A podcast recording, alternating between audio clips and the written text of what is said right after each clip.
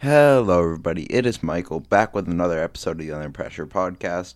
Uh, if you enjoy the show, make sure to download it on any audio platform. Make sure to leave it a like on YouTube. If you're watching on YouTube, you can check out my clips channel linked in the description.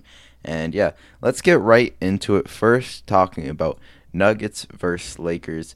Now, this was a very, very fun series. Uh, we saw a lot of interesting stuff. But the Lakers did end up wrapping it up in uh, five games, but it was a tight five games. Uh, not really many blowouts in this one, except for the first game. And this one, uh, the Lakers kind of had control uh, throughout. But we saw a lot of players ascend. We saw Jerami Grant uh, have a, a, huge series for the Nuggets, play great defense on LeBron, even when LeBron was scoring. Uh, it wasn't like he really could have done anything more and uh, his offense looked a lot better. His value as a free agent is definitely boosted up, and it'll be interesting to see what happens with the Nuggets. Uh, we didn't see Michael Porter Jr. be incredibly consistent, but we saw uh, a lot of potential, a lot of flashes with his ability to make tough shots uh, and just his natural scoring ability. We saw Jamal Murray continue to be good. Uh, he was fighting through an injury uh, this game, didn't look great in this one. Uh, but you can tell he was really uh, hurt, and it was cool to just see his fight. We definitely saw his playmaking take a huge leap, uh, and then the scoring has just been so much better this playoffs, and it's all about the consistency, which he's been pretty consistent so far. So just a great uh, run from Jamal Murray. Uh, definitely uh, up way on my rankings for point guards and just players overall. he's taken his game to a whole nother level with his ability to uh, hit threes off the pick and roll, uh, with his abilities to hit threes just off the dribble, uh, his playmaking, everything is just taken a huge leap forward, and he uh, proved so many people wrong during this playoff run, and uh, just really rose up his stock, showed that he's that max contract player that the Nuggets thought he was. And yeah, a really nice run from Jamal Murray, an incredible, incredible season for him. And Nikola Jokic, uh, had a bit of a disappointing series against the Lakers for sure. Uh, it wasn't re- it wasn't that he was bad when he was on the floor. Uh, just he couldn't stay on the floor too often. Was in foul trouble a lot of these games. Uh, was really struggling whenever he'd uh, be forced to guard AD, and was just fouling a lot. So that kind of sucks because you want to see the best player uh, on their team be out there way more. Uh, but still, another really, really impressive playoff run from Jokic. He's proven that he's one of the best uh, playoff performers in the entire league, and is just one of the best players in the entire league. Uh, in my opinion, he's, for me at least, risen into that superstar uh, status, which is something that I'll definitely talk about. Just like who I believe is a superstar in the NBA because I think it's pretty interesting to hear everybody's different definitions on what a superstar is in the NBA. But in my opinion, it's a player who I'm confident uh, that could be the best player on a championship team, and I think he's up there. I think him, uh, LeBron James, Kawhi Leonard, uh, Giannis, Stephen Curry, Kevin Durant, Anthony Davis, uh, and Luka Doncic uh, I don't think I'm forgetting anyone.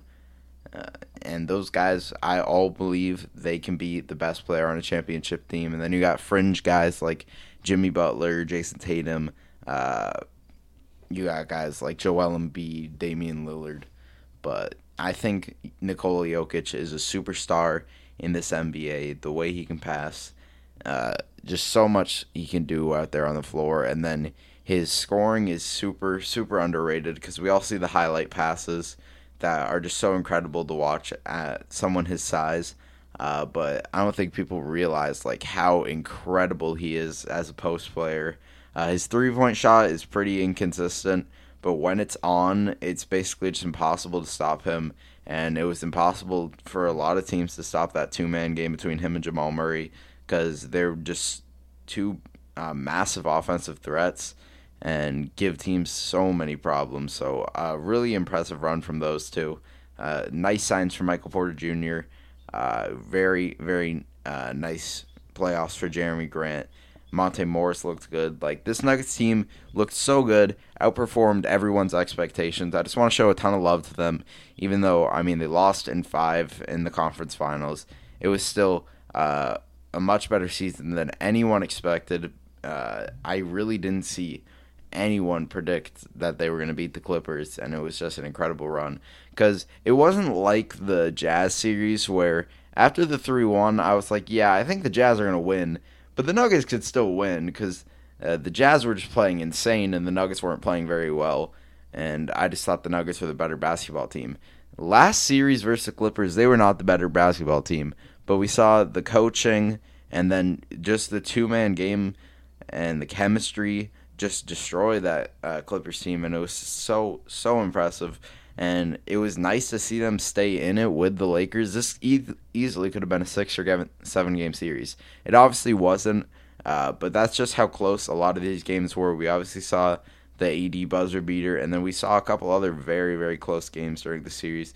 Uh, it was just kind of the veteran presence that the Lakers had that edged them out for me. And then obviously you got LeBron James and Anthony Davis. I mean, that's a ridiculous duo that is so incredible that that can even happen with two top seven players in the whole league. Anthony Davis has probably gone up in my player rankings. He's had an incredible playoff run. And we saw LeBron James really just close out this game, which is something I wanted to see from him the whole series because we saw a lot of games where he looked uh, pretty good, but we hadn't seen that signature playoff LeBron moment, and we completely saw that full fledged here 38 points, 60% from the field, got to the line eight times, 16 rebounds, 10 assists. I mean, it was just an absolutely incredible performance from LeBron, and nothing else but that. Uh, the shots he was hitting were incredible. Those um, difficult mid ranges. It was impossible to guard uh, him out there, and he seemed like he was just toying with people at that point. He was hitting crazy shots. It kind of felt like uh, the Toronto series a couple years ago, where he's hitting the fadeaways. And then with how good of a passer he is, if he's hitting the shots like that from the mid range area, and he's obviously uh, one of the best at attacking the basket in the whole league, it's literally just impossible to guard him. It's even more impossible than it already is. Like, what are you supposed to do when LeBron is playing like that? I have zero clue. And the Nuggets just had no answer, even when they were playing good defense. There was plenty of possessions where Jerami Grant was playing some damn good defense on LeBron, and it did not matter at all. And then Anthony Davis, uh, nothing out of the ordinary for him, just a solid performance, 27 points. Uh, only five rebounds. He really just hasn't been too aggressive on the glass this series. Uh, but overall, still had a really, really nice series. And uh, I think he put an end to the Jokic versus AD debate. Uh, I think they're still pretty close, but Anthony Davis is just a step above with how versatile he is on defense and just how incredible he is on defense, with also being an insane offensive player. Uh, that duo, man, is so incredible to watch. It's kind of like the Kevin Durant and Steph Curry duo, where you may not like that two players that are that good are on the same team, but at the end of the day, it's just a spectacle, and it's so fantastic to watch such talented players be on the same team and be dominating like the way they are. The Lakers have uh, not had their foot off the brakes at all this whole playoffs. Uh, basically, other than the first game for the Rockets versus Trailblazers, they've looked absolutely incredible this whole playoffs. Uh, they looked better than I expected. I mean, I expected them to be very, very heavily in title contention. I thought they were going to lose in seven games to the Clippers. We obviously didn't see that happen, uh, but they've just impressed me a ton. I've been so impressed by LeBron James. In my opinion, he's retaken the throne as the best player in the world. Uh, I may have been a little premature on the whole Kawhi Leonard thing, but after I just saw what I saw last uh, in last year's playoffs, I thought uh, it was time that we give uh, Kawhi the title as the best player in the world. But no, that's LeBron James, and he's proven it right here with uh, games like this and a game to close it out. And I'm sure in the NBA Finals we'll see plenty more of incredible shots and big games by LeBron because this is when he steps it up the most. So shout out to LeBron. Shout out to the Lakers, uh, the role players. Even if they don't play good, I mean, uh, the Lakers are still going to be in every game because that duo is again just so insane. I mean, they combined for 65 points, 21 rebounds, 13 assists. Like, come on, So even if you have a game where Caruso has a good game where he has 11 points and four assists and is bringing some good energy out there, and then you had a solid Danny Green game where he shot two of four and he scored 11 points. You have Dwight uh, bringing in some good energy and playing good defense on Jokic. Like that's enough for this Lakers team to win just because they're so fantastic at uh, at the top. And next, I want to talk about the Nuggets' future and where they go from here. Now, it's pretty interesting because they do have some key pieces who will be uh, free agent this year. You have Paul Millsap, who I 100% expect them uh, to let him go because he just uh, seems like his time has passed with this team. Uh, he had a very, very disappointing playoffs. He was just not good, really. Uh, really in anything. I mean, he still brings a nice veteran presence, a nice veteran leadership, but I think it's time to move on from him. I think it's time to believe in your guys like Michael Porter Jr. and Jeremy Grant. Uh, it'll be huge that they re-sign Jerami Grant because he will get some money from some teams in the open market. Uh, I'm sure we'll see teams like the Hawks try and get him. Uh, so many teams would uh, try and get him if they have any money because everyone uh, like I said last episode, everyone would want a Jerami Grant type player on their team. So I think it's just huge that they re-sign him to a, a good long-term contract because he can uh, play the three, he can play the four, just super versatile player, and is such a nice role player. So if you can get him on a solid contract and get him secured long term onto your team, I think that'd be massive for them.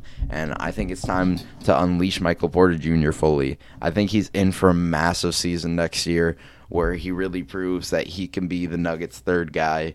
Uh, and I just think his offensive ceiling is limitless. I think his defense is going to get much better. I mean, he may never be a great defender, but with all the length he has, and he's still pretty athletic, he's not the quickest on his feet, but it's not like he's slow. Uh, I just expect him to be much better on defense. I think the defensive issues uh, this year were more just thing about reps and him uh, not being experienced and not really knowing what to do out there necessarily. So I think he's going to take a step on the defensive end, and his offense is already there, but I just expect it to get even better.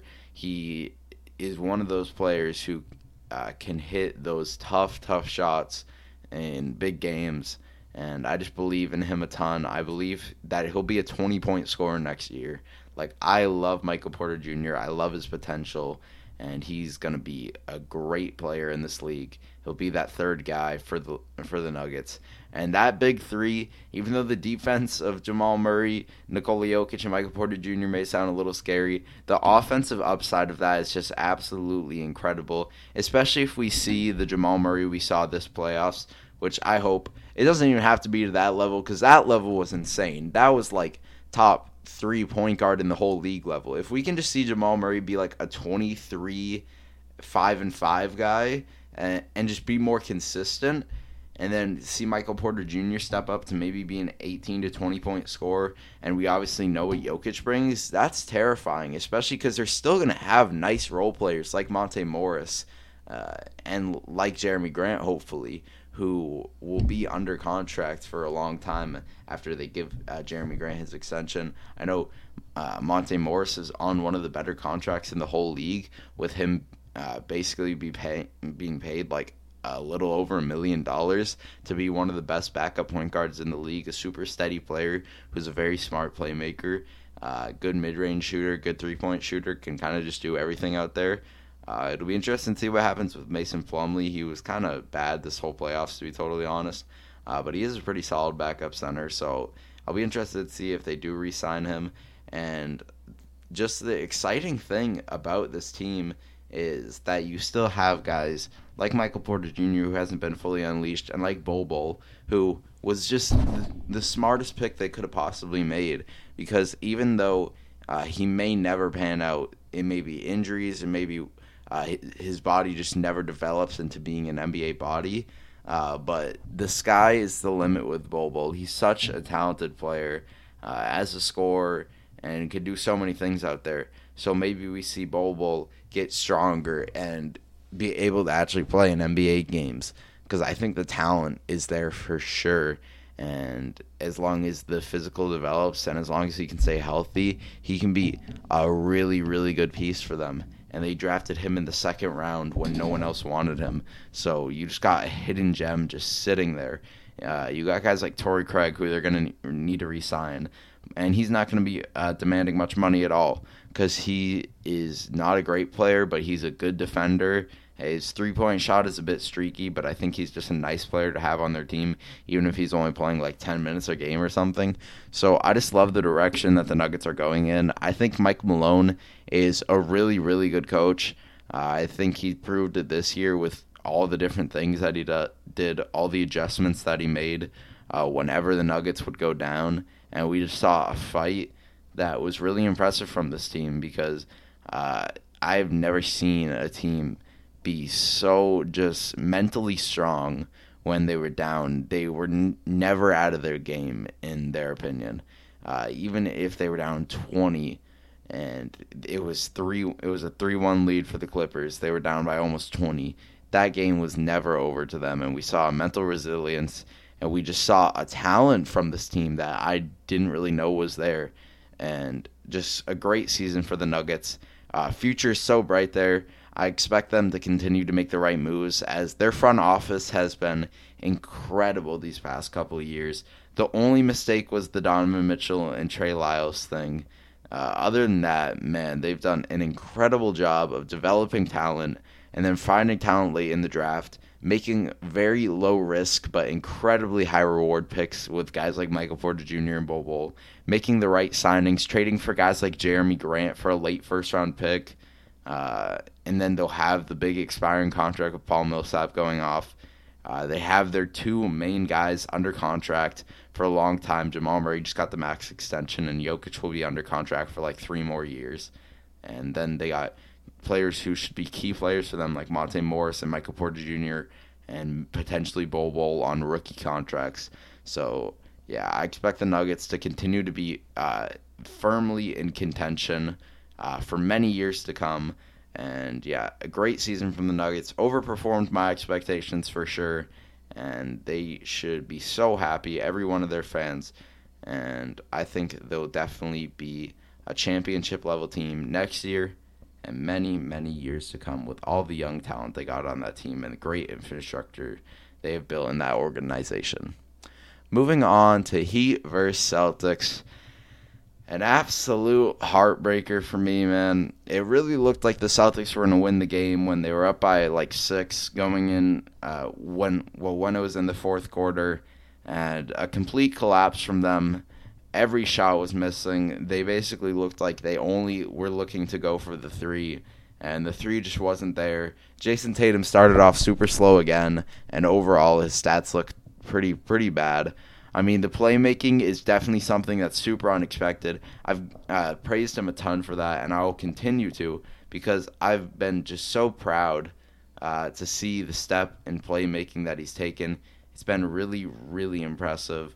And man, uh, 11 assists, just a great, great performance from him uh, as a playmaker, even though again, disappointed by what he did in other areas of the game because his shot was just really struggling, especially at the beginning, man. The beginning was really, really bad.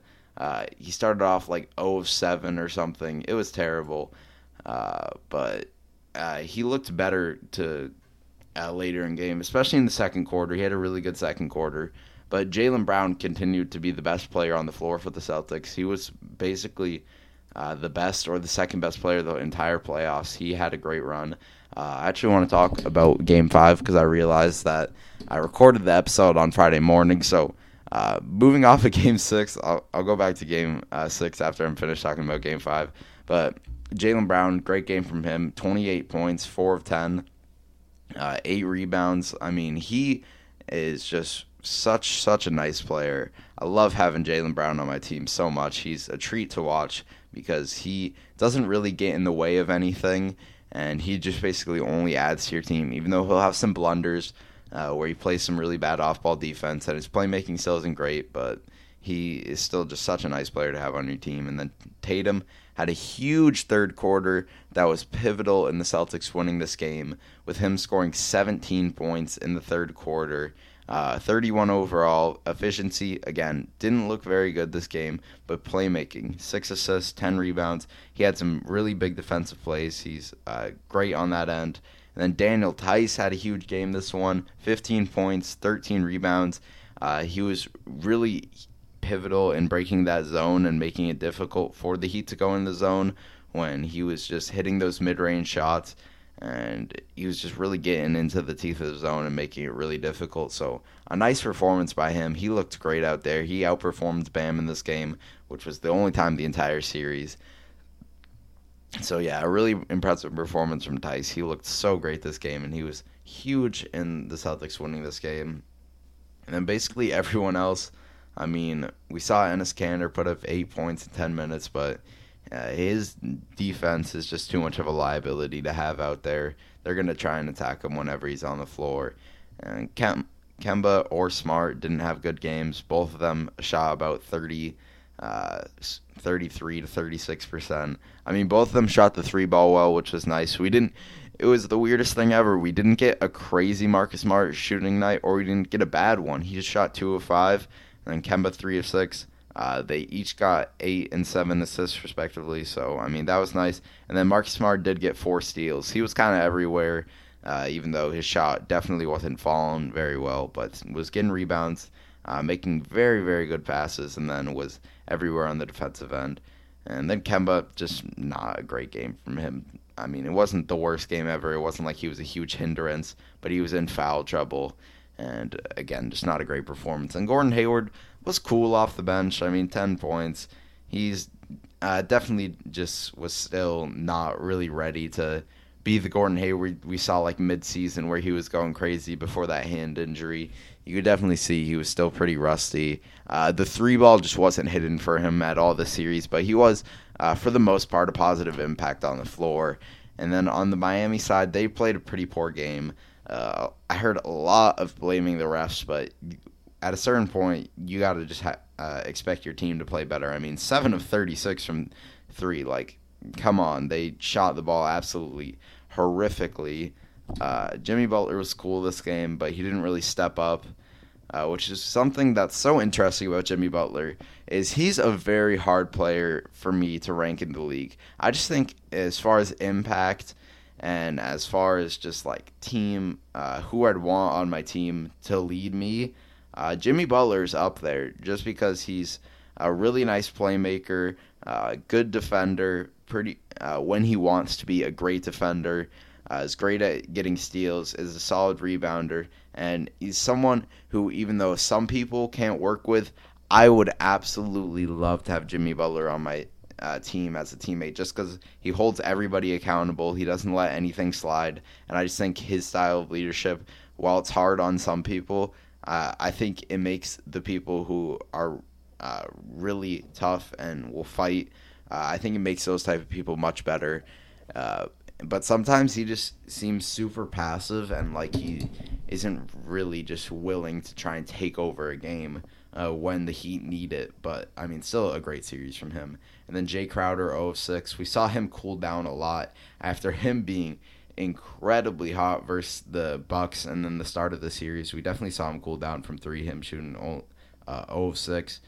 Uh, Duncan Robinson scored 20 points, but shot 3 of 11 from 3.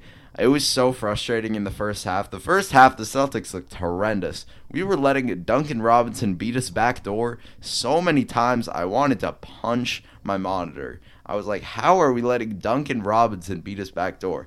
If we're going to let Duncan Robinson beat us, please let him beat us off him uh, running off screens and hitting these super deep threes. If we're letting him beat us back door, then that's a big issue.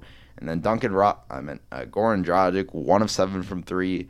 Uh, it was just a really poor three point three point shooting night. Literally, the only guy who shot it good was Tyler Herro, shooting two of five, and I guess Kelly Olynyk shooting one of two. But a uh, pretty poor performance by the Heat. Uh, just not a good game from them, uh, especially because they're such a good three point shooting team. You expect them to be one of the best in the league. Uh, with having guys like Goran Dragic, Tyler Herro, Duncan Robinson, uh, Jae Crowder with the streak he was on, Kelly Olynyk. They have so many three point shooters, but it just wasn't hitting for them tonight, and they definitely struggled uh, that game.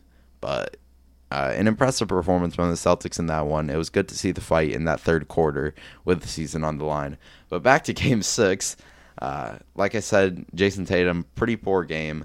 Uh, playmaking really nice, defense very solid, but overall the shooting just struggled. Needs to get better with his consistency as uh, as a shooter, and just needs to be uh, the best player on the floor because he has that talent. But sometimes it's whatever it is, the consistency. Maybe he's getting in his head, but he uh, starts off slow a lot of times, and we saw it multiple times this series where he started off very, very slow, and even if he had a huge second half, he was uh, just not as good of a player as he could have been because he started off so slow and was a hindrance at the beginning of the game. So definitely need to see him just be consistent throughout the game. But the playmaking step he's taken so impressive. He's already a great defender, an all defense level type of guy, and his offense is uh, the sky's the limit, really. Now that we've seen the playmaking, his ball handling has got better. He uh, can go anywhere as an offensive player. He can be one of the deadliest offensive players in the entire league. I think he could, he could be like Paul George, who shows up in the playoffs, first of all, and is an even better playmaker, which is just an insane, insane basketball player. But he just needs to be more consistent. Uh, but he showed me a ton in this playoffs and a ton in this season overall. A great season from uh, Jayson Tatum, no doubt. And then Jaylen Brown, a great season from him too. 26 points, 10 of 17, 3 of 7 from 3, 8 rebounds. Uh, was just doing everything out there, getting steals. Like, he was so, so good this playoffs. Uh, even though Jayson Tatum's highs were probably much higher than Jaylen Brown's highs, uh, Jaylen Brown was consistent all the way throughout. I could always rely on him. He did have that one game uh, against the Raptors where he shot terrible from three and was the big reason why they lost. But basically, other than that, he played great this whole playoffs. And then, I mean, Kemba had a cool game, 20 points. Uh, was in foul trouble again, though, uh, which is a little weird to uh, see him be in foul trouble two games in a row. But five fouls yet again. And he didn't shoot the three ball that well. It was a bit of a weird uh, playoff run from Kemba for sure. He had some really nice moments. He was hitting a lot of big shots, but overall, he just didn't shoot the three ball very well, and just wasn't great uh, in in uh, as a whole. I mean, he was decent. He uh, was the third option, though, to be totally honest, and he was easily the third or maybe even fourth best player sometimes when Marcus Smart was playing well. So I got to see uh, Kemba play better next playoffs. Just got to see him be more consistent. It's uh, definitely a thing with the Celtics team is that they can just have a lot, lot of uh, inconsistencies where the shots just randomly just stop hitting for them.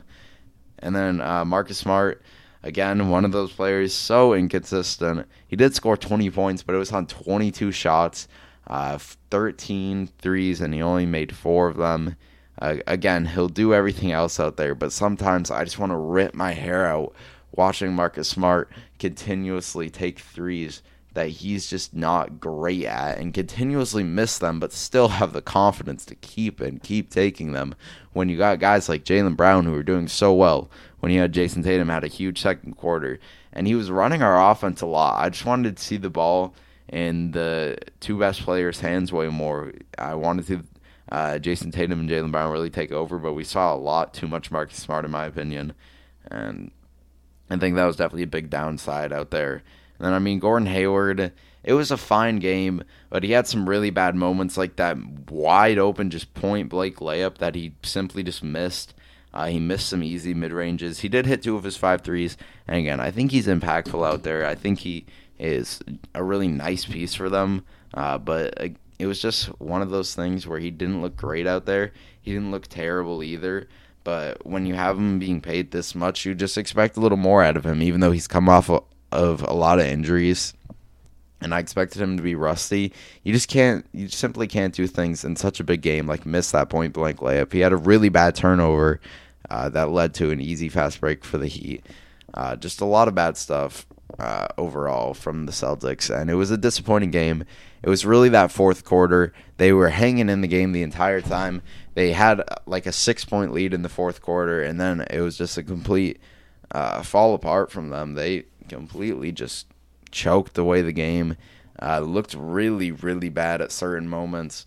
Uh, went on a streak where they just couldn't hit any shots, and then the Heat were shooting insane in that fourth quarter. Uh, it was really rough to watch. It's super disappointing to the uh, to the Celtics season. Uh, just so so disappointing to see it end that way. Got outscored by ten in the fourth quarter, uh, and again just looked so bad. And the Heat were hitting shots like crazy. They shot fifty six point two percent, forty eight percent from three. Uh, shot great from the line was uh, just the better basketball team this night. Simply enough. Uh, there's no blaming anyone but the Celtics players. They got to be accountable about this. Uh, there's no one to blame but the Celtics, but Brad Stevens. And uh, yeah, it was a very, very disappointing way to go out. I mean, I'm still happy overall with how the season went. I think the season went very well. Uh, the Celtics were given incredibly low expectations, but they outperformed a lot of people's expectations. Jaylen Brown and Jayson Tatum really took the next step to be those franchise cornerstones we all knew they had the potential to be, but just didn't know if they were there yet. Uh, but still, a good season by the Celtics. And then on the Heat side, I mean, Jimmy Butler had a good game. Uh, definitely had some nice moments in the fourth quarter. Uh, he had eight assists, 22 points. He just played pretty solid. Uh, again, nothing crazy, but a solid game from him. But the real thing was Bam Adebayo, uh, another player who's I knew was good. I loved Bam. Uh, and I just thought he was such a good player. But in the playoffs, he's risen to a whole nother level. And it's really been something that's gone super under the radar. If you just look at the stats, I mean, his stats are obviously way better. But the thing is, a lot of people aren't talking about the reason those stats are better. And that's because his jump shot has came a huge way. His jump shot has gone so much better. The way he was hitting mid ranges on the Celtics was insane. And he was a matchup nightmare for them. He was already a matchup nightmare when he wasn't really shooting, but the way he was shooting the mid range was so incredible. Uh, the pick and roll where he would just stop at the mid range area was something that the Celtics really couldn't guard. And then just the normal pick and roll where he was getting thrown lobs and stuff, they couldn't guard that either. He was getting to the free throw line at a crazy rate. And then the way he can handle the ball at the size he is is so insane. That play where he got the and one on Daniel Theis, where he was isoing and then shot a mid range, like fading away and got fouled. That's a superstar type shot from a center. It's just crazy to watch. The leap he's taken is so incredible. I I uh, had him as my most improved player. I thought he definitely deserved the award, even though Brandon Ingram was definitely deserving as well. But Bam Adebayo is just such an incredible player, man. Uh, it was just such a problem for the Celtics. The way he can handle the ball, uh, all the stuff he did with the handoffs, he sets great screens. Uh, and then the pick and roll with him and Goran Dragic, with the way he played for some of the series when they would run it with Jimmy Butler, the handoffs they'd run with uh, Duncan Robinson, this Heat offense was just so dynamic. And the biggest reason uh, for that was Bam Adebayo. He was the best player in this entire series, and in my opinion, it's really not close. Uh, Jimmy Butler had a good series. Jayson Tatum had a pretty good series. Jaylen Brown had a really good series. Uh, Goran Dragic, Tyler Herro had good series. But I mean, Bam Adebayo was absolutely incredible. It's crazy to see he went from being a backup center who was drafted uh, at the 14th pick, who just looked like he'd be uh, a cool player. A lot of people saw potential in him, but I don't think anyone saw this. We've just seen him uh, rise to a whole nother level.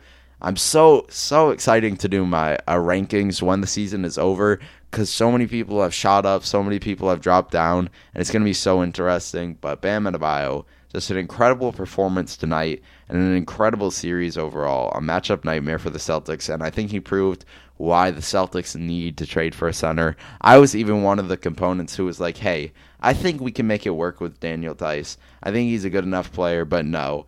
Uh, we saw it with an athletic center like Bam Adebayo, who's so versatile that Daniel Theis can't be our starting center. We saw he was in foul trouble or fouled out literally every game, uh, basically except for one game, and we just saw all the issues with the Celtics uh, put on display. We saw Erik Spoelstra basically coach uh, coach circles around Brad Stevens. I think Brad Stevens is a great coach. I think he's one of the best coaches in the whole league. But I think Erik Spoelstra is the best coach, and we saw that on full display this series. He just did all the things to go at the Celtics' weaknesses. Uh, he proved that Daniel Theis, even though is a nice player, he's a backup center in this league. And we saw Bam Adebayo truly be a star. To be honest, in this modern NBA, this may sound crazy, but I'd rather have Bam Adebayo on my team than Joel Embiid. And uh, don't get me wrong, Joel Embiid is the better basketball player, and he's way more talented than Bam. But as far as who fits into the modern NBA and who uh, whose play style, just looking uh, forward into the future, uh, who do I want on my team? I'm having Bam Adebayo because he's so versatile, can do so many things. Uh, like I said, the ball handling, he's a great passer. Uh, the rebounding, his versatility on defense is insane. He's one of the rare guys. A lot of people uh, say guys can guard one through five, but I think there's only a couple players in the in the league, and I think Bam Adebayo is one of those players. Maybe him, uh, Ben Simmons for sure, Jonathan Isaac, Giannis. Those guys would probably be just off the top of my head the only guys who I truly believe can guard one through five. Uh, and man, what what a performance by Bam Adebayo! Just so many big shots, so many big plays. He obviously had the huge block on Jayson Tatum uh, earlier in the series, and his jump shot has taken such a big leap. We've heard a lot from guys like Jimmy Butler uh, saying that Bam can shoot threes. We saw that. I know it's just All Star Weekend, but we saw that in the Skills Challenge too, where he was shooting threes pretty well. So if he can expand his game to the three point line, which seems very, very possible with the way he's shooting the mid range shot right now and everything we've heard from Jimmy Butler and other guys from the Heat. Oh my God, that's going to be a sight to see. Bam Adebayo shooting threes, still having the playmaking, the dribbling. He's going to get a max contract, and he's well, well deserving of it because he is having a great season and has shot up from a player who I just thought was going to be an average starting center probably to one of the best centers in the whole league. I have him ranked at four right now. And again, uh, just an incredible performance from him. An incredible performance from this Heat team. They were a true Cinderella story. Uh, surprised everyone. I was a guy who even believed that they would be really good. I thought they would beat the Bucks. Uh, but I had the Celtics beating them. I think the Celtics are still the more talented team, but we saw the coaching and just how well the Heat fit together. Uh, they're just so versatile on both ends of the floor. They managed to hide bad defenders at such uh, just so well, and then have so many uh, guys who can do so many different things on offense. Guys like Tyler Herro, who had another really good games. He had 19, 5, and 7. Uh, just a really impressive performance from him. He hit some huge shots, like he hit hit that mid range shot. He hit one of his uh, hit his only three pretty late, and that was a big shot. He was uh, a big momentum uh, swift uh, switch for them as they took the lead in that game. And then, man, Andre Iguodala. Of course, this had to be the one game Andre Iguodala shot good. He shot terrible the rest of the series. He barely made anything, and then he shoots five of five overall, shoots four four from three, and scores 15 points.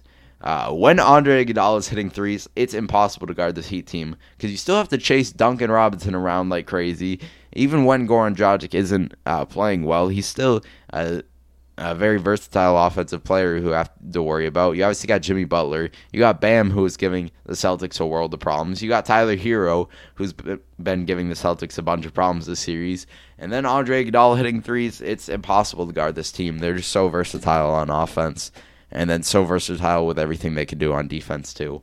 Uh, just a great season by the Heat. No matter what happens in the finals, win or lose, uh, even if they get swept, which I don't think will happen. But if they do, this is still such a good season for them because uh, this was a team that I thought was very good and was going to make the Eastern Conference Finals, but I had the Celtics beating them. And then I honestly was just thinking, like, oh, they're probably going to wait till the 2021 offseason because they have a bunch of cap room in there, and then they'll get their second star. But honestly, even though I think they still might get a second, uh, like, true bona fide uh, top 10 to 15 player, their team right now is good enough to be a team that's in contention every single year because I think Tyler Herro is going to take another step next season. I think Duncan Robinson is going to continue to be a top three shooter in the league. I think Bam is going to expand his game maybe to the three point line, but we'll definitely see that mid range shot way more. And then Jimmy Butler will continue to be good. So they uh, are great right now, have a ton of young talent, and have cap flexibility with one of the best infrastructures in the entire league and one of the best coaches in the entire league. They've just set themselves up beautifully to be so good right now and then so good for a long time. So shout out to the Heat, a great performance by them. Uh, congratulations to all the Heat fans. Uh, you guys outperformed my favorite team, and even though I was disappointed uh, in them, I definitely got to show you guys a ton of love because I didn't expect this. I expected it to be a close series, which it was. Uh, the series could have easily gone seven. But yeah, shout out to the Heat. Shout out to Bam Adebayo, Tyler Herro, Jimmy Butler, Erik Spoelstra. Uh, just all the stuff they do around there is something that I admire so much. And I'm sure any team, uh, well, any fan would want to be a, a Miami Heat fan just because of the way they built their teams. And I think we've seen something that's very interesting and it's something that I want to talk about uh, just shortly is the value of just having a good infrastructure, having a good culture, and not trying to tank. Because even though we've seen tanking work somewhat with getting high draft picks, getting guys like uh, Ben Simmons and Joel Embiid for the 76ers, uh, I think the culture that is built around tanking is really, really bad and can put you in a bad situation for a long time. And I just don't think people value enough being a good team who makes correct moves. Like uh, the Heat's main players, Jimmy Butler, got in free agency. Jae Crowder got in a trade where they traded a player they drafted at like eight. Bam Adebayo got drafted at 14. Duncan Robinson, undrafted player. Uh, Goran Dragic got him in a trade. Tyler Herro, 13th pick. Andre Iguodala in the same Jae Crowder trade. Solomon Hill in the same Jae Crowder trade. Uh, Derrick Jones Jr., undrafted. Uh, Meyers Leonard traded in the Hassan Whiteside trade. Kendrick Nunn, who was terrible this uh, playoffs, but was really good in the regular season, undrafted. Kelly Olynyk signed in free agency. Like they didn't tank to get any of these guys. They uh, all were on this team, and they all got better because they have a great culture and they have a great infrastructure and they know how to develop talent without tanking. They don't need to get a number one pick to be a good team. All they need to do is make the right moves and then get guys who buy into the culture and work really, really hard, which you can clearly see with the improvement in Tyler Herro over the quarantine. He got way better. Uh, they just all they need is guys who work hard and come in there every day and believe in that Heat culture, and they can be successful. They never have to be one of the worst teams in the league to uh, be good. And we see with all the top teams basically, n- mostly none of them tanked really. I mean, the Lakers is a super unique situation because they didn't even really tank. Their team just kind of sucked. They were in a really bad position, but they got LeBron, and then they did use the young talent they got uh, to get Anthony Davis. But they weren't even trying to be bad those years. They just weren't that good of a basketball team. Uh, and then we saw the youth and uh, those players develop and get them Anthony Davis. So that's a bit of a unique situation, but we see the exact same thing with Denver. Super similar situation to the Heat, where they never tanked. Uh, only like one of their main players is a top 10 pick, who is Jamal Murray. Jokic, second round. Michael Porter Jr., 14. Uh, a lot of those other players got in free agency. Paul Millsap in free agency. Jerami Grant with a trade. Uh, and I just think the value of having a good culture, having uh, just a good organization, because the Heat, the Celtics, uh, even though they were bad for a lot of years, that was another thing that really wasn't in their control that much. Uh, but they got young assets, and then they were uh, pretty aggressive in making moves to try and be good when they saw the talent on their roster. So we're just seeing uh, the value of just having a good basketball team and having a good basketball organization because the Lakers, uh, they again are in a unique situation where they're one of the biggest markets. Uh, they're a team that'll always be in it with free agents, but the Heat are a big market. But we've also seen them develop uh, guys who came from out of nowhere and develop guys who were uh, late lottery picks into great players. Some of their most important players. We see the Celtics develop Jayson Tatum and Jaylen Brown, sign Kemba Walker, sign Gordon Hayward, uh, get Daniel Theis out of nowhere, who was very solid, get Robert Williams late in the first round. Uh, we see the Nuggets. We see just so many teams. Teams like the Raptors have a lot of players who were drafted late. Uh, there's just uh, a big thing that was proven in this playoffs, which is the value of just being a good team who knows how to develop talent and uh, has a good infrastructure. And we saw a lot of the value of coaching too, because a lot of the teams that lost. Uh, a big reason that can be attributed to that is because the offense was way too simple and way too predictable. We see that with the Clippers, we see that with the Rockets, and we saw that with the Bucks. Those are the three main teams where the offense was so predictable that even though they had a lot of talent on those rosters, uh, the Clippers were a team that I thought was going to win a championship this year with all the talent they had. The stagnant offense we've seen really hurt them. And then if you look in this, we got Frank Vogel, who I don't think is a, a, great coach, but I think he's a solid coach. And then he has two of the best players in the world. We see Mike Malone, who I think is a phenomenal coach. Erik Spoelstra, a phenomenal coach. Uh, Brad Stevens, phenomenal coach. Uh, just so many guys who were good in this playoffs had really, really talented coaches who know knew how to use their guys and knew how to make a versatile offense that could keep teams on their feet, keep teams guessing. And I just think we learned a lot in this playoffs. It was a really, really interesting one. And yeah, I just wanted to talk about that because that's something that's been on my mind for a while. And I just think we saw the value of having good culture and the value of not tanking in this playoffs a ton. Moving on, I do want to talk about the Celtics' future and what's next for them this offseason. Uh, they got a lot of interesting moves to make. The Gordon Hayward contract is something that I could definitely see being moved because I think we saw in this series that the Celtics need a real starting center. Daniel Theis, the whole Daniel Theis thing was cool. He's uh, going to be a really, really nice backup center in the league for a long time to come. But I think we've seen that the Celtics, it's time to get a real center if you want to go in and go all in and try and win a championship. The trade that I've seen a ton and I actually like is trading Gordon Hayward, Robert Williams, and maybe even one of our later picks, uh, maybe a couple seconds or maybe a late first round pick, uh, to the Indiana Pacers for uh, for Miles Turner and Doug McDermott. I think that trade makes sense on both sides the whole uh, Miles Turner and Domantas Sabonis situation has been interesting for a while. Uh, I think it's time for them to move on and really choose their big man. And I think Domantas Sabonis is the obvious choice with all the improvement we've seen out of him and the lack of improvement we've seen out of Miles Turner. And Gordon Hayward is such an Indiana Pacers type player, just a really smart basketball player, super, super solid, and it would allow them to have some uh, flexibility in the future with his contract expiring somewhat soon. So I think that move would be good for both sides. The Celtics would get some more depth and get a shooter that could come off the bench.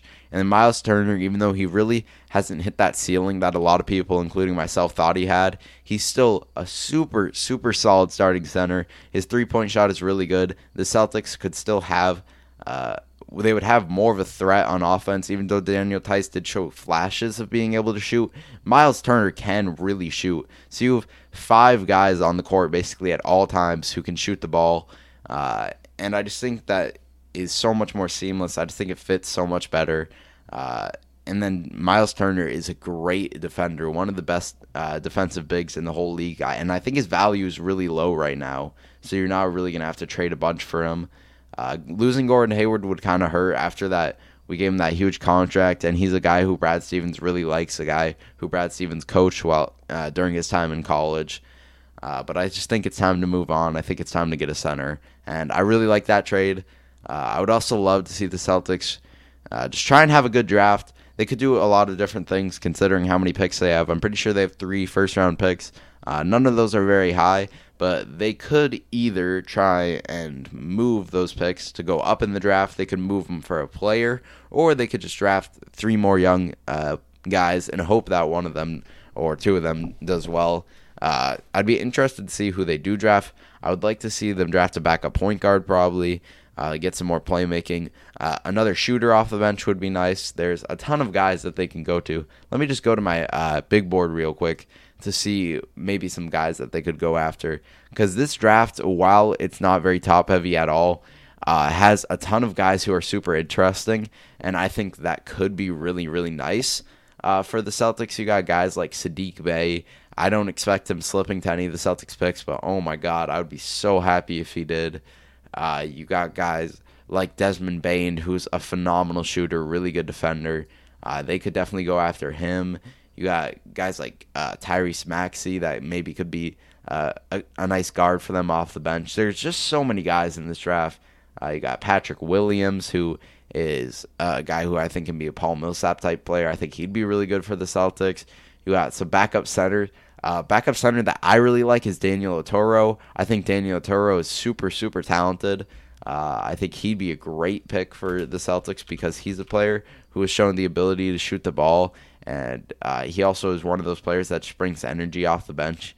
Uh, uh, very much like a Taj Gibson type of player, so I think that'd be a nice pick for them. If they could get their hands on Tyrell Terry, oh my God, I'd be so happy about that because I think Tyler, Tyler uh, Tyrell Terry is really, really good. So yeah, uh, the Celtics can definitely go in a lot of different directions during this draft. I'm excited to bring you guys all my draft content. I've worked super hard on it, and I think you guys are really going to enjoy it.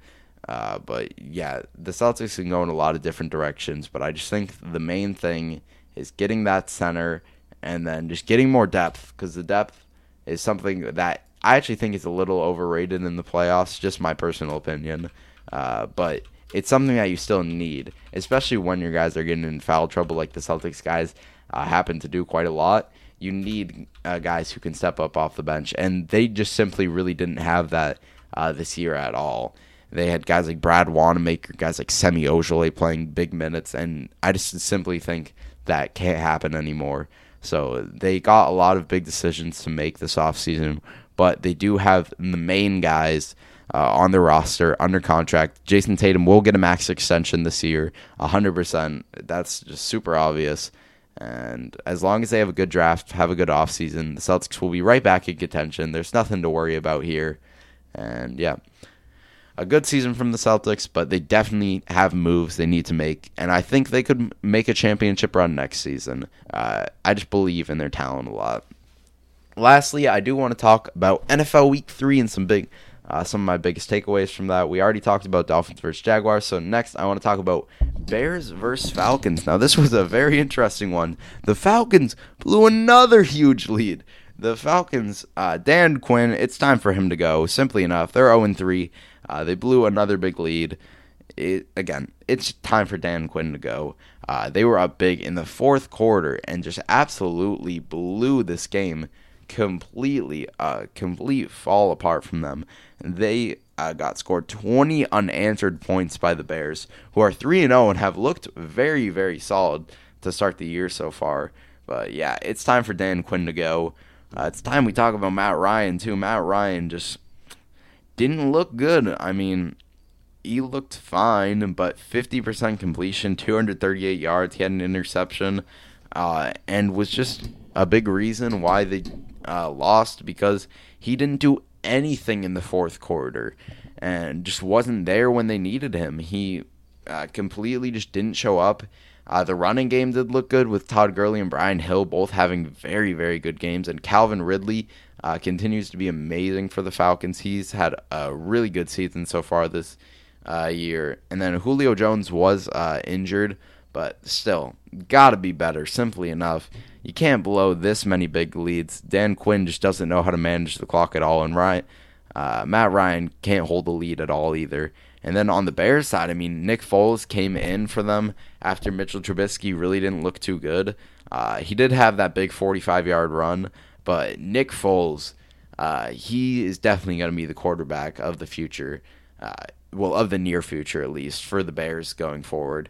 He looked so good in the time he played 188 yards, three touchdowns. He did have an interception, but I mean, he was the massive reason why they came back and scored 20 unanswered points. And I think the Bears can actually be pretty good this year because they've looked solid so far. The running game has looked decent, uh, and the defense has looked solid. And now that they have a quarterback who showed a lot of nice things, uh, I think they can be good going uh, into the rest of the year. Allen Robinson is an absolute beast who's having a great year. Jimmy Graham had a good game. Uh, Tarik Cohen did have an injury, and that'll be uh, big for them to see what happens with that because he's a very very solid player. Uh, but overall, I mean, an impressive impressive performance from the Bears to come back, uh, show that resilience, and yeah, the Falcons need to figure out something because they're 0 3, and they should be at least 2 and 1. Uh, the first game, I don't really remember, but I'm pretty sure they just kind of lost. It just wasn't really uh, that close of a game. But they had two games in a row where they blew big leads, and it's just unacceptable. And but shout out to the Bears though; they've looked good. Uh, they look like they can potentially make the playoffs. And yeah, uh, moving on, Rams versus Bills. Now, this was one of the games I was most excited about because the Rams have looked great to start the season so far. They've def- definitely outperformed my expectations as someone who is not a big Jared Goff guy at all. I just wasn't a big believer in him. But the Rams have looked great to start the season. They almost came back as the Bills were up 28 to 3 one point, but the Rams stayed in it. They were super resilient. They never went away and just came back. Uh, Jared Goff, really nice performance. 321 yards, two touchdowns. Did have an interception, uh, but the running game looked good. Darrell Henderson has looked really good to, uh, for the season. Overall, they just have uh, multiple guys who've been running, and the system that they're using is working. Uh, Cooper Kupp is a beast. Robert Woods is a beast. Uh, Jared Goff has plenty of weapons, and he's actually using them to his full potential this year. He has good tight ends. He basically has everything, especially with how the running game's been. The defense has looked pretty good this season. I mean, they've just outperformed my expectations by a lot. They obviously have a ton of talent, but I just didn't know if that'd be uh, something that translated to actual wins this season. But Aaron Donald has started off the season great. Jalen Ramsey has looked great. Just overall, really impressed by the Rams so far. Would have liked them to start off much better, but they did have the huge comeback, and it was impressive that they even stayed in the game when they were down so much. But Josh Allen, man, continues to tear up the league. 311 yards and four touchdowns. He's second in the MVP race for me, probably second or third. Uh, him and Aaron Rodgers are up there for sure. But he's just been insane to start the season, and the Bills are real. Uh, the Bills and the Patriots, I think, are incredibly close. I think that battle between those two for the AFC East is going to be so exciting to watch. I think whoever wins the matchup between the, those two are gonna is going to win the AFCs, but I think both of them are going to make the playoffs as these teams have both looked great to start the season. It's really fun to watch the Bills. They're so exciting with Josh Allen uh, and Stefon Diggs. Even when he doesn't have a huge game, like he's still he still at around 50 yards and a touchdown, but even when he doesn't have a huge game, you can just see the impact because the defenses have to be worried at all times that he's going to take the top off the defense because he's so talented. So just a uh, really really big weapon for Josh Allen, and his improvement has been so impressive as he's just not he's simply just not missing a lot of the balls he was previously. His footwork is way better, his mechanics are way better, and he obviously has the natural talent with him having one of the biggest arms in the whole league. So shout out to Josh Allen and shout out to this defense too. This defense is really good, but I was also super impressed by the Rams. Both of these teams have looked great to start the season, and yeah, shout out to them. Uh, next, we got Titans versus Vikings. Now, this was an interesting one. Uh, I was super interested to see if the Vikings would bounce back after having a super disappointing start to the season, and they definitely did. Kirk Cousins, though he still had two interceptions, definitely looked better this game 251 yards, three touchdowns, and then Dalvin Cook was just running all over this team 181 yards and a touchdown. He was insane this game. He was in the passing game too. He got uh, two receptions for 18 yards. He was just everywhere uh, for the team. Almost 200 all purpose yards. A crazy game from him. Uh, Justin Jefferson, the rookie, uh, insane performance from him. He had the 71 yard touchdown from Kirk Cousins, which was a great ball. Uh, in overall, seven receptions, 175 yards, and a touchdown. Again, a crazy performance from him. He played so well this game. Uh, and the Vikings, though they lost and they're 0 3, uh, looked so much better. The defense still isn't great as their cornerback position is kind of non-existent, uh, but the offense just looked a lot better. And yeah, I was impressed by how they performed this game for sure against a good Titans team, as we can see with them being three and zero. Oh. Uh, I think uh, something that I've been thinking about and something that I saw on Twitter that really uh, piqued my interest was who is the best who is the third best team in the AFC East. We got the Chiefs and we got the Ravens as the top two for sure. But who's the third best? Is it the Titans? Is it the Steelers? Is it the Patriots or is it the Bills? I think all four of those you can make a very good argument. And this isn't really something I'm going to have a strong opinion on, but it's just something that I'd like to pose as a question because I think it's super interesting as the Titans have looked really good. I mean, their game plan with having Derrick Henry just run down teams' throats is something that will continue to work. And then Ryan Tannehill, his stats aren't crazy really ever, but he's always just very smart with everything they do. Uh, he's a player who really just takes advantage of all his opportunities and isn't going to throw some super dumb interception. Even if he throws an interception, uh, it's not like some players, like Baker Mayfield, a lot of the times will just make a dumb play. Ryan Tannehill is a very smart player who just relies on his running game, and I'm completely fine with that because the system they have is effective. Derrick Henry is a beast, 119 yards, two touchdowns this game.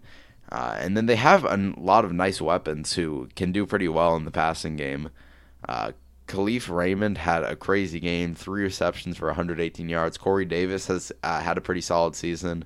They just have a lot of nice uh, things going for them. Ryan Tannehill do, did have two fumbles. They didn't uh, lose any of those, but definitely uh, got to see him be better on that end. But their defense is really good too. Uh, they've impressed me a lot so far to start the season, and yeah, shout out to the Titans. A, good start for them so far. Uh, Stephen Gostkowski stepped up huge for them after having that week where he missed a ton of field goals, even though he did hit the, the one that mattered. He was six for six this game, and uh, they really just couldn't get into touchdown area a lot of the times. Uh, but they did get into field goal range a lot, and Stephen Gostkowski was super efficient with all those, and was a big reason why they won this game. Uh, just a really fun game where uh, it looked like two very evenly matched teams, and the Vikings looked so much better uh, than they previously did. Next, I do want to talk about Raiders versus Patriots because obviously, as a Patriots fan, I got to talk about every one of their games. And the Raiders actually continue to look pretty good. The Patriots did start off slow, uh, and they did end up winning this game. But the Raiders didn't look uh, terrible or anything. I mean, Josh Jacobs is such a beast. 71 yards this game. Wasn't a crazy performance, but he's just so talented. Uh, one of the best running backs in the league already. And then Derek Carr is actually having a very good season so far. He was 24 for 32, 261 yards, and two touchdowns.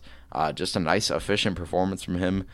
Uh, we definitely saw their tight end Darren Waller get shut down this game after he had a huge, huge start to the season.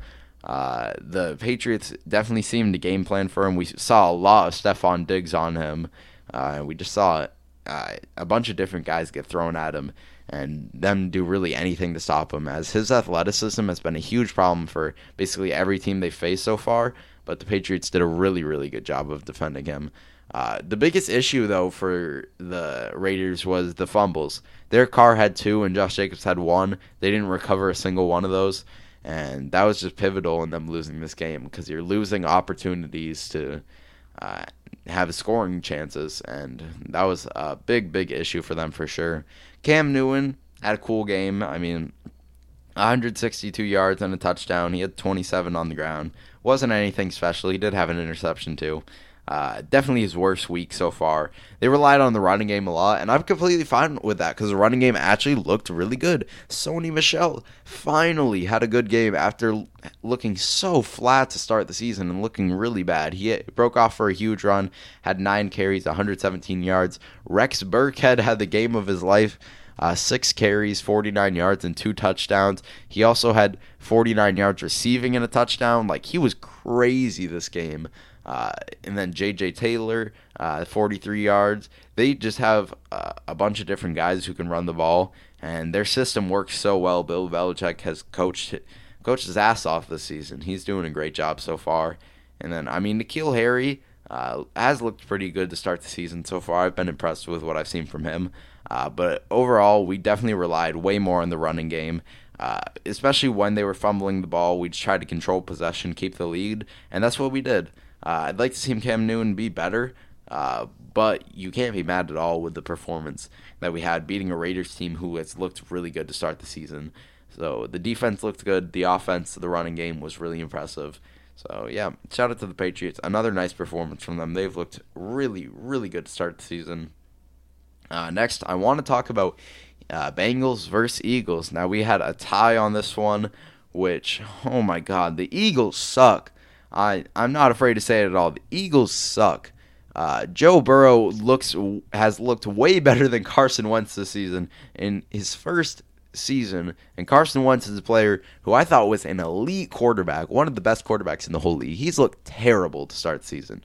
29 for 47, 225 yards, one touchdown, two interceptions. He's had more interceptions than touchdowns by a reasonable bit to start the season.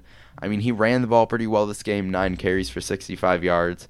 And uh, Miles Sanders definitely ran the ball well, getting 95 yards. I think they're going to have to rely on the running game more as we go into the future because Miles Sanders is a beast, and Carson Wentz just hasn't looked good to start the season at all. Uh, really, really disappointing so far, and he's just limited this offense a ton. I've been incredibly disappointed by him. Uh, the defense actually did look pretty good this game for them, though. They were getting after the quarterback a lot. They got a lot of pressure. Uh, on Joe Burrow and made it difficult for him. Uh, they had, let me count, four. Uh, they had a lot of sacks. Men, five. They had seven sacks. Like they were really, really getting out of the after the quarterback there. An impressive performance from them. And then Joe Burrow looked pretty solid. Uh, he's looked so great to start the season so far. Even though, even though they're 0-2 and one, this team just simply isn't that good. But uh, 31 uh, out of 44, th- 312 yards and two touchdowns. Uh, we saw that play. Uh, well, I don't know if you guys have seen that play, but he like evaded pressure, like spun out of the way and just threw uh, first down. The coaching staff was even yelling at him to throw it away, but he kept the play alive. His mobility uh, is really impressive because he's not the fastest player. He's not like Lamar Jackson, where Lamar Jackson is going to run all over you, but he's a player who's just really good at evading pressure and uh, just finding a way to make a big play out of it. So yeah, shout out to Joe Burrow. He's looked so good to start the season. Some of their weapons have looked pretty solid. Tee Higgins had two touchdowns. Nice to see the rookie do well. Uh, Tyler Boyd had a massive game, ten receptions, 125 yards, and I mean, uh, this team isn't that good, but I uh, they still hung in with the Eagles and uh, had a tie game. So I mean, you can't really be mad. No one had uh, basically literally any expectations for the Bengals.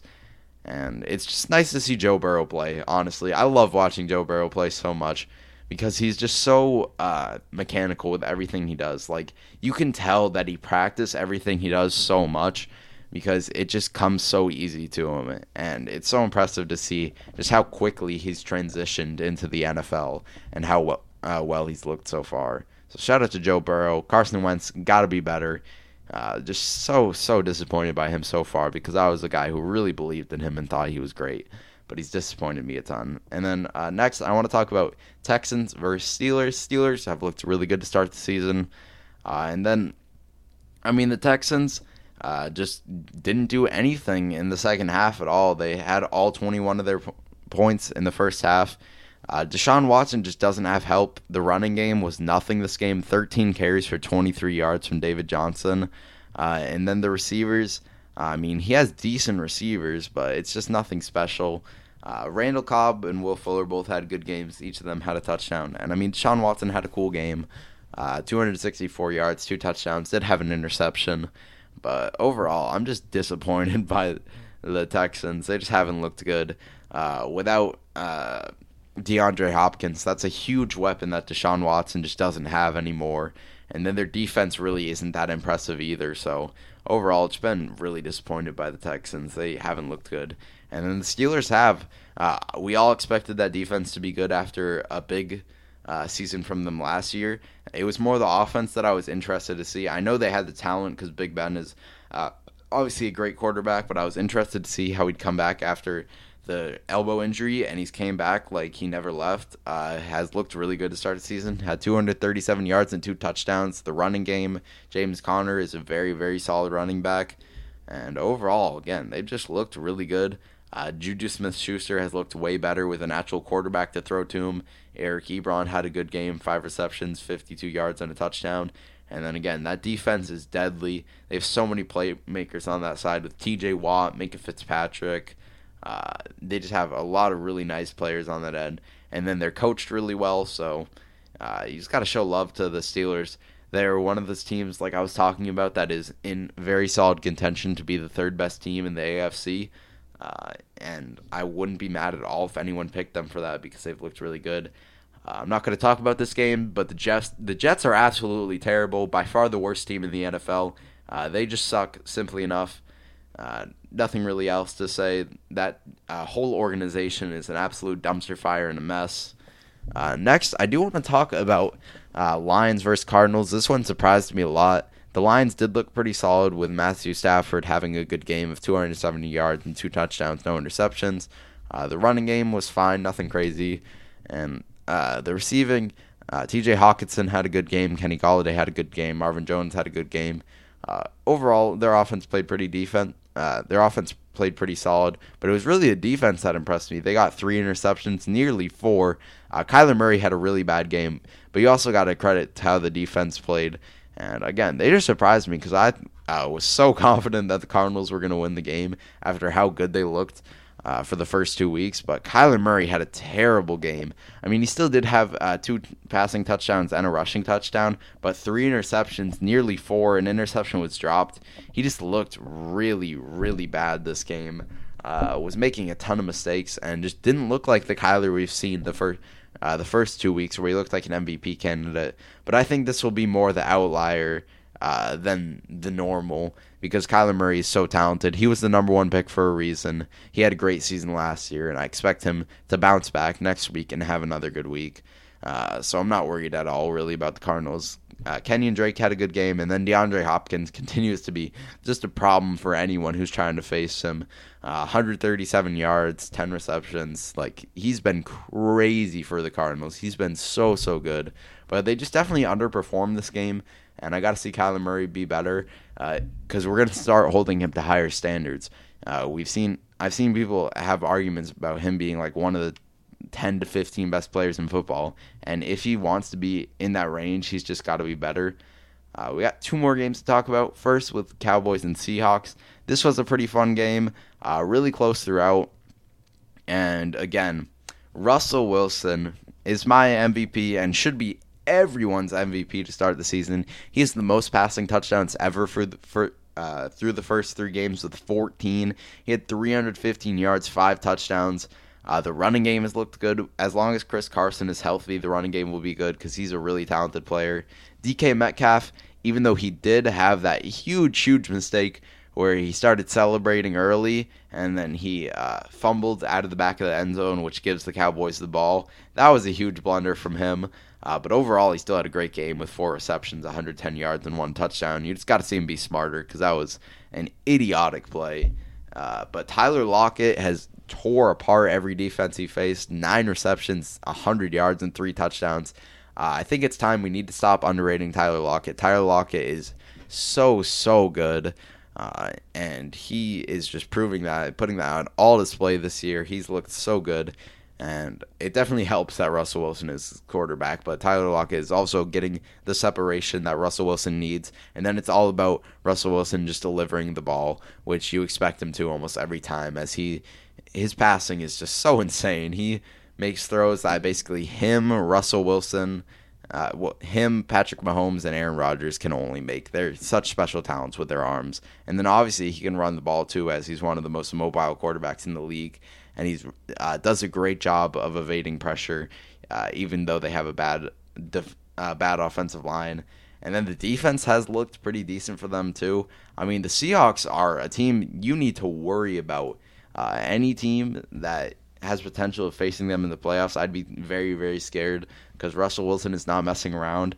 I think he's going to be the MVP this season, and he's just looked great. The running game has looked good. So as long as they can stay healthy, which is a big if, with how this NFL season is going, uh, they can definitely be very, very much in Super Bowl contention. I would not be surprised to see them uh, uh, to see them in there because I don't think the 49ers are legit this year just because of the injuries they're dealing with. It's something that's super out of their control. uh, with Nick Bosa going down, with Solomon Thomas going down. They've just uh, had a rough, rough first couple weeks for sure. They may not even make the playoffs with how the Cardinals are playing, even though again they had a disappointing performance. Uh, but the Seahawks are just so great, and the Cowboys actually have looked decent to start the season. Dak did have that huge interception at the end of the game. Uh, and I mean, his stats look really, really good overall with 472 yards and three touchdowns. But the two interceptions hurt, and you just can't throw that interception in such a big moment uh, right there. Uh, but his weapons that he definitely got built up for him, they gave him a ton of weapons, and he is using those for sure. Michael Gallup, six receptions, 138 yards, and a touchdown. Ced Wilson came out of nowhere with a crazy game, 107 yards and two touchdowns. Amari Cooper, 86 yards. Uh, CeeDee Lamb has looked really good in his rookie season. He had 65 this game. Definitely got to see uh, Ezekiel Elliott play better, too. He had 14 carries for only 34 yards. Uh, but the Cowboys have looked cool to start the season. They definitely look like they're going to win the division which isn't an accomplishment at all because you could have like six games and win that division. The football team is at the top of the division right now, uh, being one and two, but I have been impressed with what I've seen from the Cowboys. I will give them some credit. Uh, last game I want to talk about is the Packers versus Saints. The Packers have looked great start the season. Aaron Rodgers is putting on an MVP campaign is firmly probably in my second place right now. Him or Josh Allen for sure. Uh, he had 283 yards and three touchdowns. Aaron Jones has had a great start to the season too, and his offense has just looked so dynamic. He had 69 yards and a touchdown. Uh, he doesn't even have that great of receivers, Aaron Rodgers, but he just uh, finds a way to make it work. Uh, even with their best receiver, Davante Adams, not being in this game, uh, they still be a really, really solid Saints team. Uh, Allen Lazard had a crazy game with 146 yards and a touchdown. Uh, Robert Tonyan had 50 yards and a touchdown. Like he's just throwing to nobodies, but he's making it work because he has had an insane season. I'm someone who's been highly critical of Aaron Rodgers, but when he's playing this well, you just got to give him all the credit in the world. Uh, and you got to admit when you're wrong sometimes. I thought he took a big step back uh, last season. I didn't know if he was going to be the same this season, uh, but the Packers have looked great, and he's been really impressive. Drew Brees, I mean, uh, the short game with him has been really good this year 288 yards, three touchdowns.